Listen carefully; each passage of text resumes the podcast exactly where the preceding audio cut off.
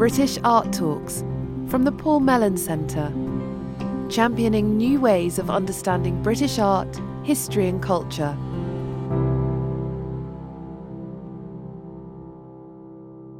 I'm Anna Reid, Head of Research at the Paul Mellon Centre. Welcome to episode 4 of British Art Talks. In this episode, we're joined by Alex Potts, Max Loehr Collegiate Professor of History of Art Emeritus at the University of Michigan, and now resident in London. Alex's recent work includes experiments in modern realism, world making, politics, and the everyday in post war European and American art. Hubert von Herkomer's 1885 Hard Times points to the conditions of migrant and insecure labour in the 19th century it continues to strike a chord, partly because of its resonance with present day concerns. This talk explores Victorian representations of labour and proposes that they continue to inform artwork that examines the fabric of the modern world's social environments. Welcome, Alex Potts. Well, thanks, Anna, and I'm glad to be contributing to the series you've been organising. The very term hard times carries strong associations for us with the social realism of Victorian Britain and with the harsh conditions of working class life and labour in the period. We may recall Charles Dickens' picturing of the bleak environments and stark social injustices created by the burgeoning factory system of the North in his novel Hard Times published in 1854, it came out at a moment when the impact of the new system of industrial manufacture on the social fabric of the country was becoming an acute source of public concern. In the hardest part of Coketown, in the innermost fortification of that ugly citadel, where nature was as strongly bricked out as killing airs and gases were bricked in, at the heart of the labyrinth of narrow court upon court and close streets upon streets, which had come into existence piecemeal. Every piece in a violent hurry for some one man's purpose. And the whole an unnatural family, shouldering and trampling and pressing one another to death. In the last close nook of this great exhausted receiver, with the chimneys, for want of air to make a draught, were built in an immense variety of stunted and crooked shapes. Among the multitude to Coketown, generically called the Hands, lived a certain Stephen Blackpool, 40 years of age. He was a good power loom weaver. Stephen bent over his loom, quiet, watchful, and steady. A special contrast, as every man was in the Forrester looms where Stephen worked, to the crashing, smashing, tearing piece of mechanism at which he laboured. The work went on until the noon bell rang. The images evoked in such writing of the degrading effects of long working days tied to the repetitive and exhausting factory labour and the devastated environments and living conditions to which industrial labourers and their families were subjected have become ensconced in modern culture. They stand as pictures of rank exploitation and class inequality from a past that subsequent modernization and social and political progress supposedly have left behind. Such hard, routine, and poorly remunerated labour on which society depends for its self reproduction and material wealth and well being may have changed in character, but has not disappeared while for the most part existing submerged and out of sight for the more comfortably off, crises can force them into view. This happened recently with the fallout from the coronavirus epidemic, as it became apparent how workers carrying out essential tasks such as distribution and delivery of goods, operating public transport, and delivering healthcare were having to stay at their ill paid jobs and bear the brunt of exposure to infections. Images change, but underlying realities driven by calculations of profit and cost, the fruits of which few can share, do not.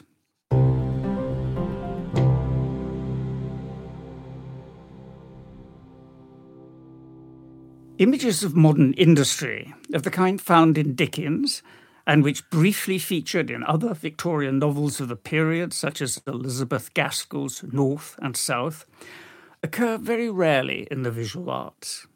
Until the very end of the 19th century, it is largely in depictions of the rural environment that one finds images of labouring and the conditions of the labouring poor.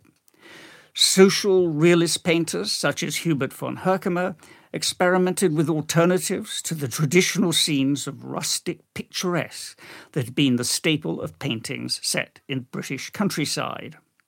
He began his career in the late 1860s and early 1870s doing woodblock designs for illustrated magazines such as The Graphic, noted for their extensive coverage of the period's social problems these printed images received a considerably wider and less exclusively upper middle class audience than that attending the Royal Academy's summer exhibitions, where Herkomer showed his paintings. His iconic work, Hard Times, dating from 1885, was deliberately named to recall Dickens' attempt to address key social problems of the period in his earlier novel of that title. An out of work labourer a digger or navvy, stands at an empty roadside, camped there with his exhausted family, collapsed on the ground. A woman, a baby, and a small boy of around five years catching a brief sleep. The unemployed tools of his trade, a pick and two shovels, lie on the ground beside him, while he and his wife each hold on to bundles holding their meagre belongings. The man gazes into the distance along a country lane empty of signs of life, except for a horse drawn cart and a couple of pedestrians barely visible in the very far distance, close by some partly obscured buildings, as if from another world of human activity and habitation. The surrounding landscape, picturesque and atmospheric in its own way, is bare and desolate the winter sky clouded over and beginning to darken. The man holds himself upright, clutching his hat, but the immediate prospects are bleak. The times and the environment into which he has been thrown, hard, lacking in warmth. The plight pictured here is not specifically rural. Likely as not, the man is a migrant labourer who has lost whatever job and temporary home he had and is traversing the country in search of employment, probably at a building site or construction project rather than a farm. There's no work to be had here. He will have to move on. For him, the countryside is not home or retreat, but an empty byway he has to traverse to reach centres of human activity that might be in need of the labour he can offer. The difficulties facing him and his family are exacerbated by their homelessness, a very real problem for navvies who would often have to decamp from temporary accommodation once a building project came to an end. But he's not utterly destitute or impoverished.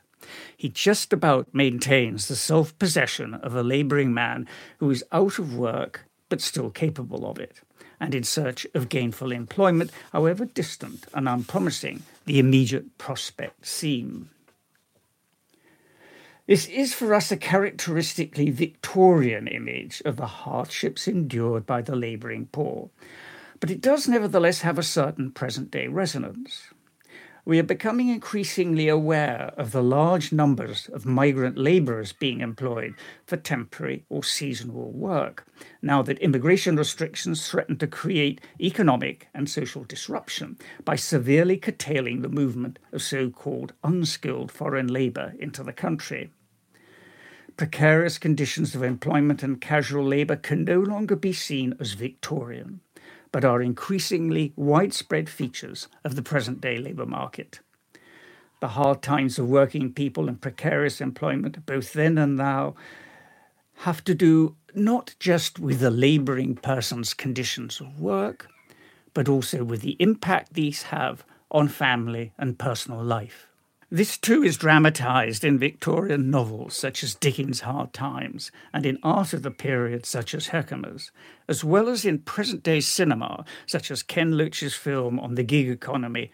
The Victorian period was one which brought such issues into focus, largely because of radical changes in patterns of work brought about at the time by rapid industrialisation and increasingly capital driven modes of production and employment.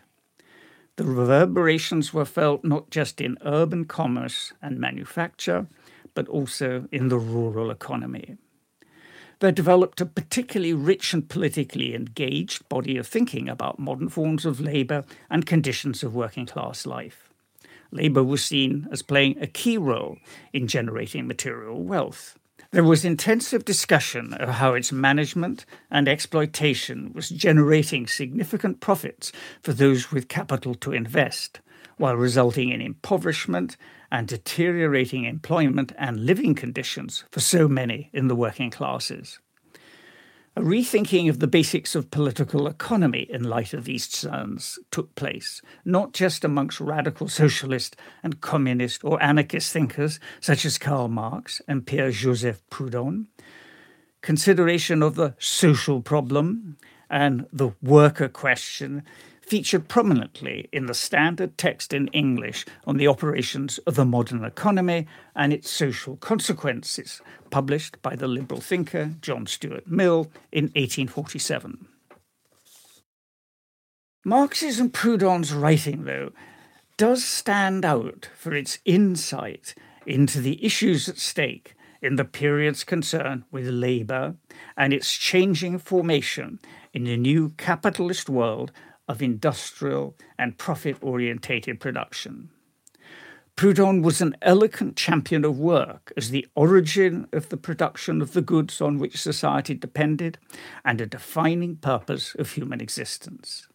However, as he saw it, under the modern system of organizing work based on rationalization of the production process through division of labor, work had become inhuman and degrading.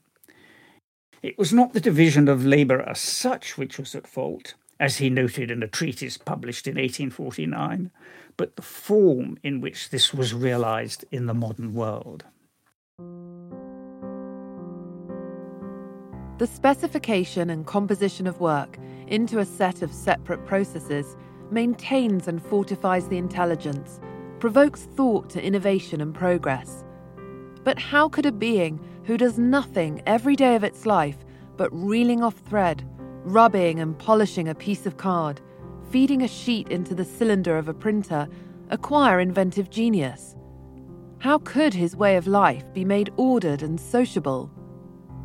The conduct of life perfects itself and is purified in accordance with the progress of intelligence, that is, with the development of industry, of the arts and sciences, and with the participation of all in the social project. But should I call workers those unfortunate beings of human form who spend their life at the bottom of a mine or in the infection of a workshop, endlessly repeating the same particle of work? Their actions, like the pestle of a mortar, the striking of a clock, and the hammer of a forge. For Marx, labour had a similar double character. In his early writing, he spoke of labour in its most general sense as a combination of vital activity and free conscious activity, defining the species character of man.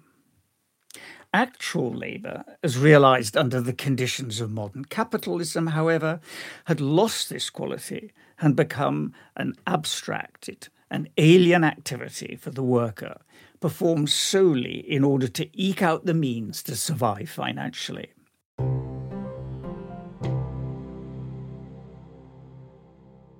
I began this presentation with images taken from art and literature, staging some of the concerns articulated by thinkers such as Proudhon and Marx. The traffic between social analysis and political economy on the one hand, and literary and artistic culture, on the other hand, however, is far from simple and direct. art and literature are inevitably responsive in some way to broader social and political changes, but they do not simply illustrate a society's thinking about such matters. The new conditions of industrial manufacture and politics of class that played a key role in the period's social and political analysis are a quite rare and intermittent presence, even in novel writing. The British industrial novel was a brief phenomenon, largely confined to the 1840s and 1850s. The classic novels of the period include very few that deal directly with the social environments of modern industry, in the way that Zola's Germinal or Dickens' Hard Times did. In visual art of the period, the images that eventually emerged of the material conditions of physical labouring and of working class life featured mostly rural rather than urban or industrial scenes. This was not just a harking back to traditional ways of life being displaced by industrialization and urbanization. When scenes of farm work entered the repertoire of artistic representation in Victorian culture, they did so as defining images of labour. It was not until the end of the century that a visual iconography of modern industry began to take shape in the visual arts. Herkomer's hard times might be interpreted by us more narrowly in the light of the rural poverty that became an issue with the agricultural depression that hit the UK in the last decades of the 19th century. Though, as we have seen, the labourer depicted was not necessarily seeking work on a farm. It succeeded as a painting, however, by staging for contemporaries hardships suffered broadly by the large body of potentially homeless, out of work labourers suffering the consequences of precarious conditions of employment and changes in the economy over which they had no control. The scenes of scything and harvesting that began to feature in art of the period were often quite complex conveying as they did a sense of the harsh realities of hard labour, at the same time as a certain recognition of the coordinated exercise of vigorous bodily effort such work required. These scenes function culturally as resonant images of the demanding labour to which working classes were subjected, at the same time as realistically depicting forms of manual labour that still persisted in many parts of the countryside. Scenes of this kind were represented in a similarly gritty social realist way by writers of the period, such as Hardy in his novel Tess of the D'Urbervilles. Take, for example, this description of the heroine, Tess, and a fellow worker feeding sheaves of wheat into a threshing machine.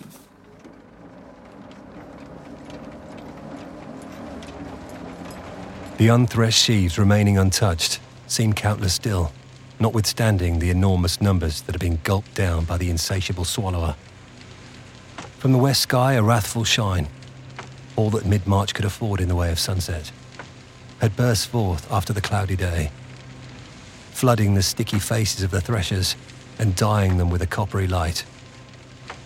Panting ache ran through the growing rick of straw. The man who fed was weary, and Tess could see that the nape of his neck was covered with husks. She still stood at her post, her flushed and perspiring face coated with the corn dust, her white bonnet brown by it. She was the only woman whose place was on the machine, so as to be shaken bodily by its spinning and this incessant quivering in which every fibre of her body participated had thrown her into a stupefied reverie in which her arms worked on independently of her consciousness. By degrees, the freshest among them began to grow cadaverous and saucer eyed. Social realism in art is a complex phenomenon. It poses difficult and intriguing questions about the visibility of social problems in art and in culture more broadly. The images deployed often have an anchoring in the past, like the Victorian social realist paintings of more traditional forms of rural labour. For a time, in the earlier part of the last century, modern representations of the hard conditions of working class life continue to rely on images of sooty townscapes and alienating and humanly degrading factory work of the kind dramatised by Victorians, such as Dickens in Hard Times. One finds particularly notable occurrences of such images in modern social realist photography, such as Lewis Hine's of child labour in American factories and Bill Brandt's of workers' living conditions in the industrial heartlands of the UK. Work of this kind also drew heavily on the visual rhetoric of depictions of homelessness and deprivation in Victorian paintings, such as Herkomer's Hard Times. This was a moment, however, when the specifics of these environments, though not the larger realities they represented, were changing. Later on, starting in the mid 20th century moment of social democracy and into the present period of deregulated finance and consumerist orientated capitalism, such scenes began to be thought of as representing a now totally outmoded industrial society, along with its associated politics of class and labour. Recent crises, however, most notably perhaps the present day pandemic and its economic and political fallout, have exposed this as an illusion. Subjection to hard, demanding, badly paid labour is still the lot of significant portions of the population. Such labour continues to play a central role in the functioning of society and in producing and making available society's material wealth for those who can afford it. The particular forms of such labouring have changed, not its persistence. To appreciate the prevalence of its more egregious manifestations, we may need to look beyond factories to distribution warehouses and delivery depots, and to the often disregarded labour of cleaning and maintenance and providing healthcare. The fallout from modern organisation of labour and exploitation of the working classes with its reserved army of unemployed or underemployed trying to survive on the fringes of the system, may not take the same form as in Victorian Britain, but the basic conditions envisioned in a painting such as Hard Times have hardly been superseded by the magic of capitalist modernisation. We live in a world of radically uneven development, where seemingly archaic cultural forms and ways of life persist alongside and in tension with newly computerized processes of production and ways of organizing and exploiting manual labor. Images of the new forms of work resulting from technological innovation and modernized management may not necessarily displace or take precedence over long standing images of labor. This is partly because inherited images continue to speak to ongoing realities. Sweated farm labour, for example, is widespread in crop harvesting that cannot be mechanized. There is a further point, though. Well after entering public consciousness, recently emerging realities of labour often take time to coalesce into culturally resonant motifs. Before then, inherited images will still play a significant role in artistic representation of the harsh conditions and ongoing significance of labouring in the present day world.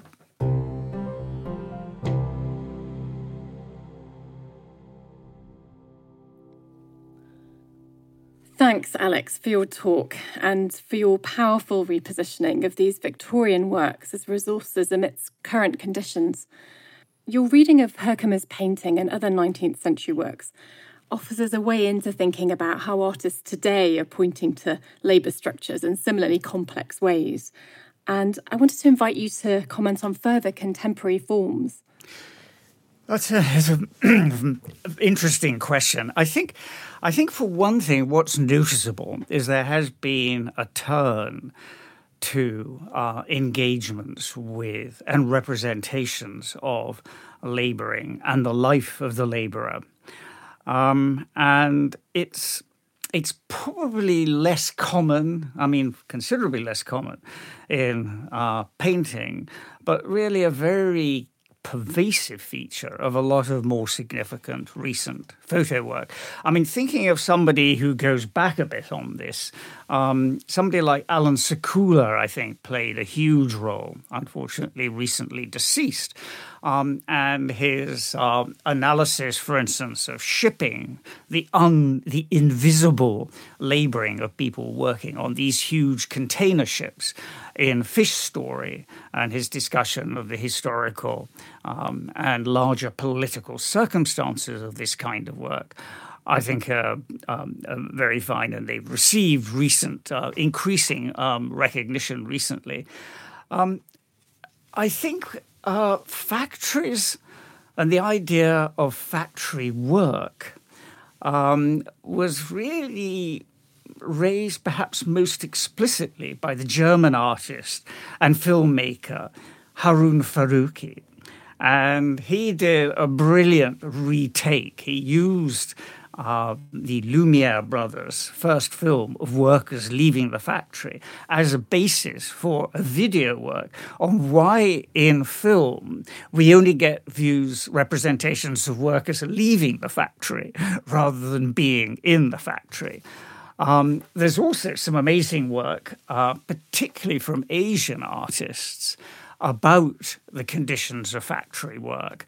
Um, most significantly, I think, uh, Cao Fei, um, who has um, had an exhibition at the Serpentine, unfortunately closed before most people could get to see it.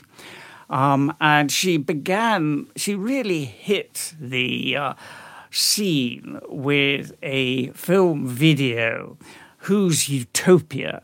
Which showed our workers in a huge um, a light bulb making factory which cuts into several of these workers acting out their fantasies of what a good life might be. So there's one woman who fancies, who, who thinks of herself as realizing herself as a ballerina, who then proceeds to perform as a ballerina going up through the factory. And I think it's that double edge there that it isn't just talking about the horrors and degradations of work.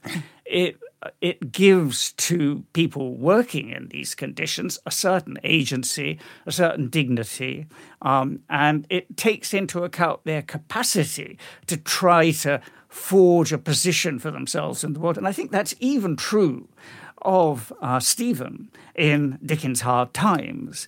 There's an attempt on Dickens' part to show how how does somebody in that position actually try to lead a life of some integrity, even though conditions are um, uh, not very uh, favourable.